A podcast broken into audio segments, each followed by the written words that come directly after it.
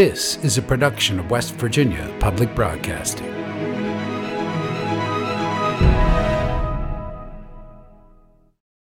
Support for the legislature today is provided by West Virginia University, offering education, healthcare, and the opportunity to achieve career success since 1867. Information at go.wvu.edu/forward.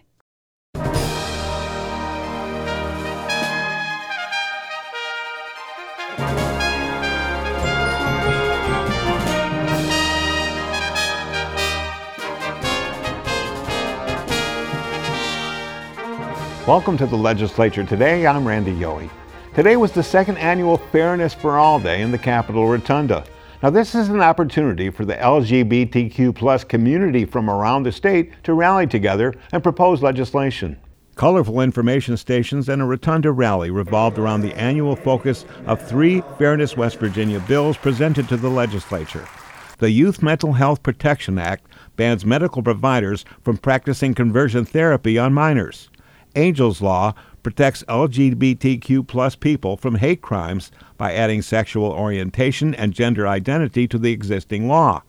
And Jack Jarvis, Fairness for All Communications Director, explains that the often proposed but not yet acted upon Fairness Act is meant to ban LGBTQ plus discrimination in West Virginia in areas like employment, housing, and public spaces. At the heart of it is really the belief that everyone is worthy of dignity and respect. It's the golden rule treat others the way that you would want to be treated.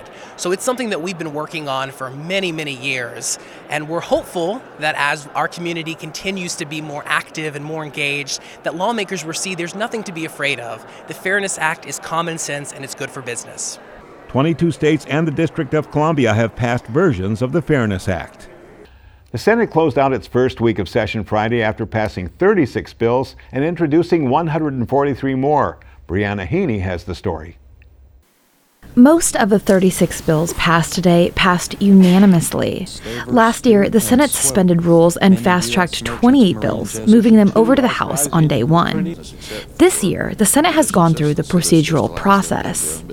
Senate President Craig Blair said the substantial amount of bills introduced is for efficiency, and all bills that have been read thus far had been passed last year by the Senate but did not become law. We got 60 days to do the work of the people of West Virginia. And you guys demonstrate that you're willing to press down on the accelerator and make a difference for the people in the state of West Virginia. Some notable bills passed include Senate Bill 162, which establishes a summer feeding for all program. Senator Mike Woelfel says West Virginia has a 34% higher child hunger rate than the national average, and that around 15% of children in West Virginia face hunger during the summer months. What this does, it, it sends the mandate to the counties, to the boards of education, to say, are kids eating during the summer in your county? And if they are, that's good. If they're not, let's get some churches and other resources available out there to make sure these kids are, have nutrition. Senate Bill 143 would allow education boards to contract former law enforcement officers and military veterans to provide armed security in public schools. For West Virginia Public Broadcasting, I'm Briana Heaney in Charleston. Tonight, we're beginning a new feature on the legislature today. You know, education is just as important to us as delivering the news. Many social studies teachers across the state encourage their students to watch our show to better understand how government works. This session, we have two high school students who are helping us out by presenting a weekly story about the inner workings of the legislature. Let's see their first story, and I'll let them introduce themselves. Good evening, Mountaineers. Coming to you from the Capitol, this is Amira Mustafa. And I am Ben Velo. And for the next 10 weeks, we will be reporting the state's legislation on the legislature today. Before we get started with all of that, we figured we would take a few moments to just introduce ourselves. My name is Amira, and I'm a graduating senior in the class of 2024. I'm from Charleston, and I'm so excited to be a reporter for the legislature today. Youth involvement in politics has always been something I've advocated for, and that's why I urge everyone listening to please remember to vote. Our country is built on democracy, and it's our job as citizens to preserve this process. Every vote counts. I plan on majoring in English with a minor in political science, and I one day aspire to become a lawyer. My name is Ben, another graduating senior of the class of 2024. I grew up about nine miles from right here in a small, unincorporated city called Cross Lanes. It made it really easy for me to be personally involved in our state legislature growing up. My parents are English teachers with a passion for politics and a desire for a better West Virginia, and I think that it's their devotion to community efforts that have made me search for greater education in fields like psychology, political science, fields that will eventually lead me to spread acceptance in halls like this. Due to our shared passions, Ben and I decided to team up and spread political awareness to the youth on the legislature today. Our elected officials just got to their offices this past Wednesday, and so while they're getting settled in, we figured we would take a few moments to tell you why it is that they're here. Every year on the second Wednesday of January, our elected officials meet for 60 consecutive days in a period we call the legislative session. There are three branches of government the executive, the judicial, and the legislative. But for the next few weeks, we will only be focusing on the legislative, but it is still imperative to focus and educate yourself on elected officials from all three branches. Where do these elected officials come from? Who do they represent and how are they elected? That all comes from the district. Our legislature is split up into two houses the Senate and the House of Delegates. There are 17 senatorial districts and 100 delegate districts. Each senatorial district elects two senators, while each delegate district elects one delegate. This totals to 34 senators and 100 delegates. Senators hold their terms for four years, whereas delegates only hold them for two. What makes this interesting is that half the Senate is up for election every election cycle, meaning that every two years you will vote for one senator and one delegate. If you are going to be 18 by this November, it is important that you educate yourself on every candidate on the ballot and make sure that you register to vote. If you have not done so already, register for free online if you have a driver's license or fill out a simple form and mail it to the Secretary of State's office. Once elected, both houses will elect their leaders. The Senate will elect their president, and the House of Delegates will elect their speaker. Due to both of these positions being already filled, we will be observing the work of Senate President Craig Blair and House Speaker Roger Hanshaw. While all of this information may seem daunting now, it will only get easier as we explore how our government affects your personal lives for the next 10 weeks. Have a great evening, and we hope to see you next week where we'll be talking about committees. My name is Ben Velo. And I'm Amir Mustafa. And this has been the Legislature Today. Thanks for that, guys. We look forward to seeing more of your stories. Before lawmakers gavelled in this week, they got a rundown on the state of West Virginia's economy. Curtis Tate has that story. John Deskins, the director of the Bureau of Business and Economic Research at West Virginia University, had a mixed message for lawmakers in his annual presentation. The good news? The state is attracting new businesses and new residents. The bad news? The state's demographics are still trending older and sicker, and economic growth is concentrated in 10 counties, leaving many others behind. Those 10 counties Deskins listed account for the most job gains, while the other 45 account for the most job losses. Here, what I did is I ranked all counties in terms of job growth, not percentage terms, but just the raw numbers, ranked all counties from 1 to 55. And here I've highlighted the top 10 growth counties. There were a couple of other growth counties, there were more than 10, but the, the remaining ones were pretty small numbers. But over this period, the top 10 growth counties that I've highlighted added 14 or 15,000 jobs collectively. The remaining 45 counties lost over 58,000 jobs over the period. Part of the story behind West Virginia is you'll hear, uh, you know, some of our colleagues here uh, touting, we, we attracted these businesses to West Virginia, we attracted these businesses to West Virginia, we attracted these businesses to West Virginia. All this is true. All this is legit. All this is honest. They are making really good gains in terms of attracting businesses to West Virginia and, and having positive economic development news. But those good announcements tend to be pretty concentrated. Deskins pointed to recent census numbers that show the state has more deaths than births, and the number of new residents hasn't caught up to that, leaving a net population loss. He noted that the population's age, health conditions, substance use disorder, and reluctance to participate in the workforce combined to keep the state from advancing faster than it could. So we had a hard time diversifying our economy to begin with, but now we find that people are moving away, our numbers are shrinking, we're becoming older, less prepared for the workforce, less healthy, statistically speaking, And now we're finding that we have a problem with drug abuse. Now it's harder to grow the economy and to diversify economy than it was to begin with. And we already had a hard time to begin with. This is the vicious cycle that I'm talking about, the downward spiral that I'm talking about uh, that characterizes many communities across Appalachia and many communities across West Virginia. So, to curb this vicious cycle, it's not easy. It's not something you can just do overnight. This is a hard challenge to break this cycle. The economic development tools that we have at our disposal, it's much easier for us to take an area that's growing, that has momentum, that's moving in the positive direction, take that momentum and accelerate that momentum. Deskins called the new companies that have come to West Virginia a spark that can help turn communities around. Here are some wins that have been negotiated through uh, the Departments of Commerce or the Department of Economic Development. These are cool wins, and I'm very happy with these wins. Uh, I've, I've, just listed off several things that we've achieved through the course of 2022 and 2023. I, I'm sure this is not an exhaustive list, but we have, you know, good things, like I said, like Nucor and Form Energy. The fact that we have been able to land those employers may certainly be that positive spark that can turn around some of our communities that can at least create positive momentum. We have newer things that uh, I don't have as much detail on, like the Hydrogen Hub, for example. That seems like it's a great opportunity, although at least I personally have very little detail on that. Uh, and we have things like LG, which was just announced a few days ago, which may also turn out to be a really great opportunity for the state. But, but all these can be positive sparks for certain communities across the state.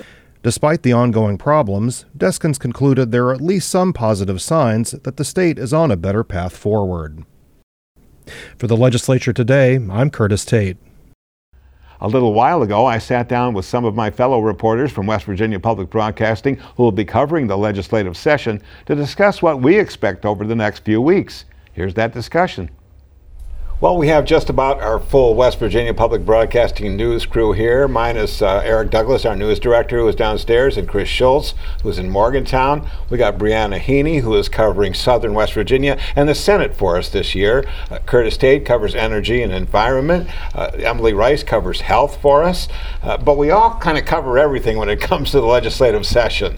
And a little earlier, Curtis, we heard about Fairness for All Day. It's their second annual day that they had in the Rotunda today and they talked about the three uh, bills that they're presenting. But there's two sides to this coin, isn't there? Well, sure. And, and one of the main uh, uh, pieces of legislation that they want to see passed, one of their priorities, is a, a statewide fairness law that would, would protect uh, LGBTQ p- people from discrimination in employment, housing, and public accommodations. That's kind of the cornerstone of these fairness laws across the country and also at the local level. There are many municipalities in West Virginia that have such laws, uh, but there is no state law here that that uh, that protects LGBTQ people from discrimination. But there are a few laws that are on the books that fairness for people don't agree with. Well, th- there are some bills that have been introduced, and obviously we, we, we can note that there have been hundreds of bills introduced. Not all of them will see the light of day, but there are uh, there is a renewed push uh, to restrict or, or even in some cases criminalize uh, transgender people uh, or per- people who are perceived to be transgender, and, and certainly uh, they, they oppose bills like that. Um, you know, it's very similar to what's going on in other states.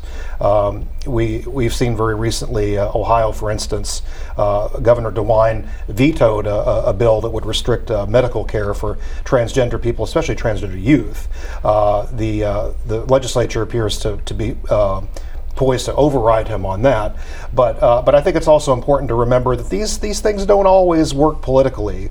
Um, especially for Republicans, we saw that in Kentucky last year in the in the governor's race. Uh, it just wasn't a winning message for Republicans. They couldn't a, a defeat a Democratic incumbent in a, a, state that has politics very similar to West Virginia. Yeah, I shouldn't have said laws on the books. Bills introduced. You corrected me there, and that's what we're going to be watching. Bills introduced.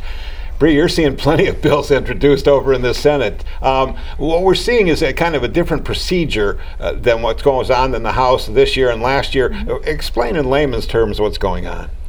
Yeah, so um, around 450 bills have been introduced in the past three days. Um, and 36 of those bills have been passed on a third reading and they're on their way over to the House. Um, all of those bills passed unan- or all of those bills, most of those bills um, passed unanimously. Um, but all of those bills were bills that passed the Senate last year but did not make it into law. Um, what's different than what happened last year in the Senate is last year they suspended the rules and they passed 28 bills. They passed them on third reading and sent them over to the House on the first day of session.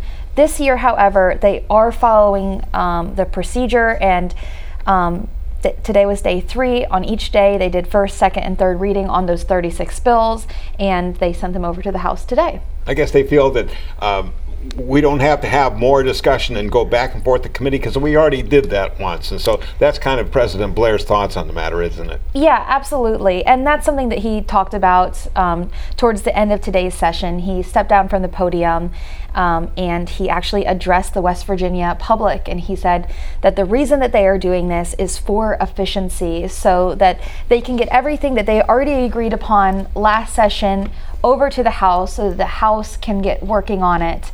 Um, and he just talked a lot about how the West Virginia public deserves the efficiency, the best like efficiency that um, the legislature can bring forward. Makes sense, at least in his mind, it does. Emily, we're all trying to not say DHHR anymore because it's not DHHR anymore. uh, we're divided into three, but there's some some scrutiny and some oversight that's going to be going on, isn't there? Mm-hmm. So the DHHR is to no more. It's the agency formerly known as, and um, it is now the West Virginia Department of Health and the West Virginia Department of Health Facilities and the West Virginia Department of Human Services. And all your existing bureaus fall underneath one of those categories, and they also have an Office of Shared Administration. Now that is part of where the scrutiny is coming from is this Office of Shared Administration uh, LACRA, which is the Legislative Oversight Committee uh, that oversees health and human resources, and they uh, were questioning the Office of Shared Administration, asking whether or not there were overlapping bureaucracies going on, whether or not it was too much of the same. You know, the reason that they split the agency to begin with was that there was too much bureaucracy. There was understaffing. There's a lot of you know a lot of things that came out in the McChrystal report, which we don't have time to get into, um, that uh, dictate that this split would happen. But we're still navigating it. We're still getting you know new press releases from these new departments. I know uh, Amy Summers, who is the chair of the health committee on the House side, uh, has a ingrained interest. She's a nurse, and I know that the health committee yesterday talked about oversight, talked about keeping an eye on uh, for example, the West Virginia First Group that's doling out the opioid funds to make sure that everything's transparent there. To make there's, I mean, it looks like they're really looking to make sure that this new organization, all the way down, anything that relates to health, has to have transparency. Yeah, absolutely. There was a health uh, House Health Committee, um, and they talked about they're discussing expanding LACRA's powers. Again, that's legislative oversight over health and human resources, and they the entity itself is asking for its powers to be expanded. And so that has to go through obviously all the channels, but they want to go t- into executive session to discuss more uh, tenuous things, uh, CPS cases, privacy issues, personnel sense. issues. Sure. Um, and there's, but the bill has been whittled down, and uh, Delegate Mike Pushkin was actually uh, praising the bill for having being whittled down to the powers that they were asking for to begin with. So that'll be an interesting one to track through the session. I know one thing that, that seems to be rearing its head a little more than we've heard in the last couple of years is um, recreational cannabis. Or they're calling it adult use, with quote unquote adult use cannabis. And we've heard that the Democrats are, are pushing it hard. That we heard uh, Senator Mike Caputo yesterday say maybe he wants a constitutional amendment. We know that the Democratic Majority Leader in the House, Sean Hornbuckle, uh, says now that it, it, the time has come. But uh, a week or so ago at the legislative look ahead, Republican President Craig Blair said, well, maybe the time has come. Maybe not this year, but maybe next year. And it seems like the Republicans are starting to understand a little more about the uh, financial gains that could be gained from from taxing. And then Blair also, you know, who makes the assertion that uh, X amount of, of fentanyl, 60, 70% of the marijuana that's sold illegally in West Virginia is laced with fentanyl. And he, so he's calling for the death penalty in that regard. And the thought was if we legalize marijuana recreationally, then it's going to be scrutinized and there won't be fentanyl in it. So those, it seems to me, from what I'm hearing, are the reasons that uh, maybe not this year, but maybe next year, that the the pavement is being laid and the seeds are being sown for um, recreational uh, marijuana, recreational cannabis in West Virginia. Because I know if you drive around the state, you see more and more of these uh, dispensaries popping up, more advertising for it, and uh, it looks like. What do you think? That time maybe has come. Yeah, um, I think that West Virginia might be joining a wave of red states like Missouri that are um, legalizing recreational marijuana. Another place that we've seen a lot is, is, is energy, Curtis, when it comes to uh, alternative energy, uh, renewable energies. Uh, you've been on the solar beat lately, haven't you?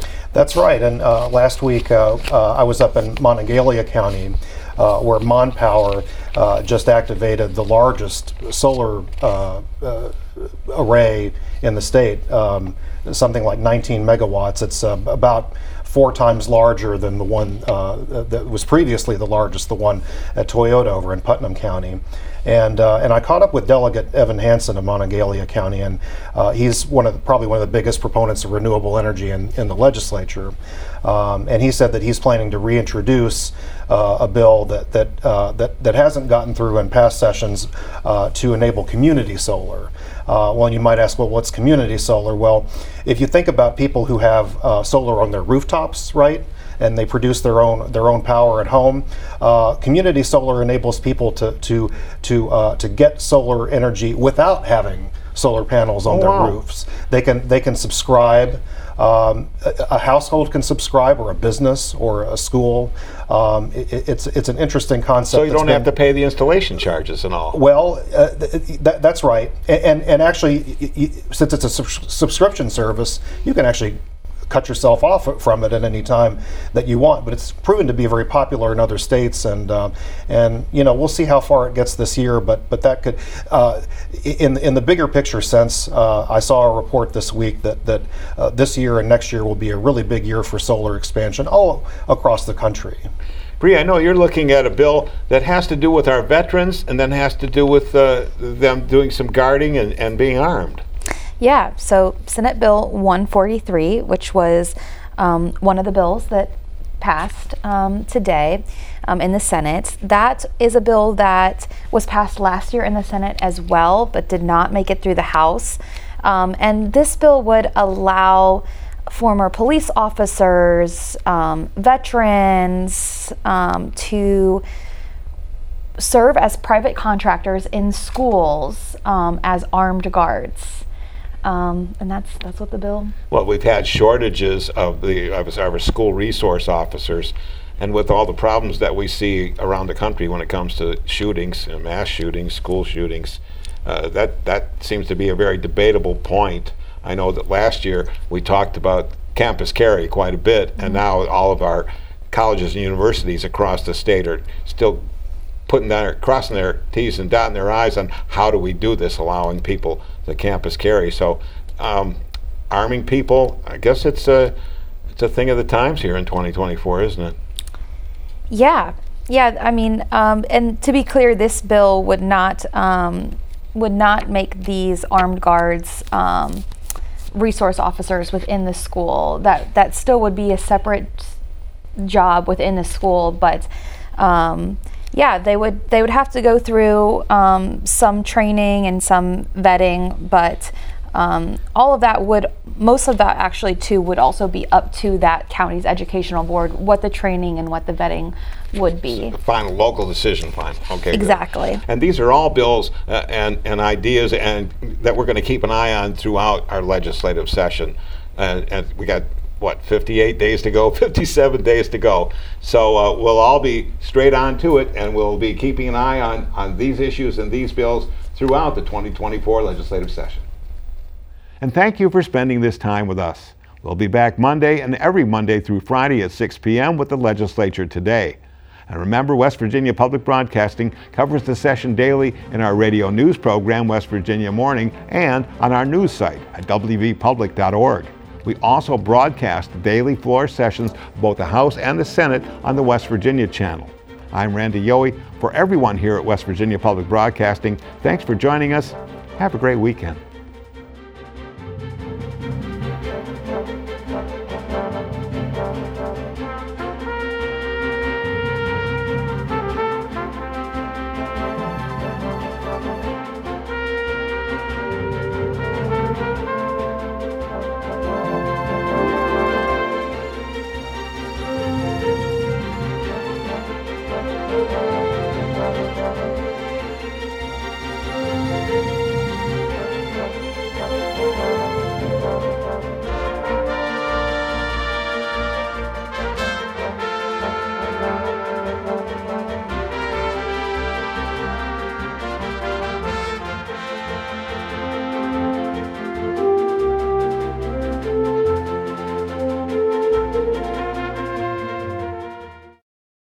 Support for the legislature today is provided by West Virginia University, offering education, healthcare, and the opportunity to achieve career success since 1867. Information at go.wvu.edu/forward. Join West Virginia Public Broadcasting for the nightly coverage of the 2024 legislative session. From in depth reports to floor debates, committee action, and newsmaker interviews, the legislature today brings you diverse opinions and analysis. Legislators, stakeholders, and advocates all get a seat at the table discussing Mountain State policy and politics. Weeknights at 6 on West Virginia Public Broadcasting.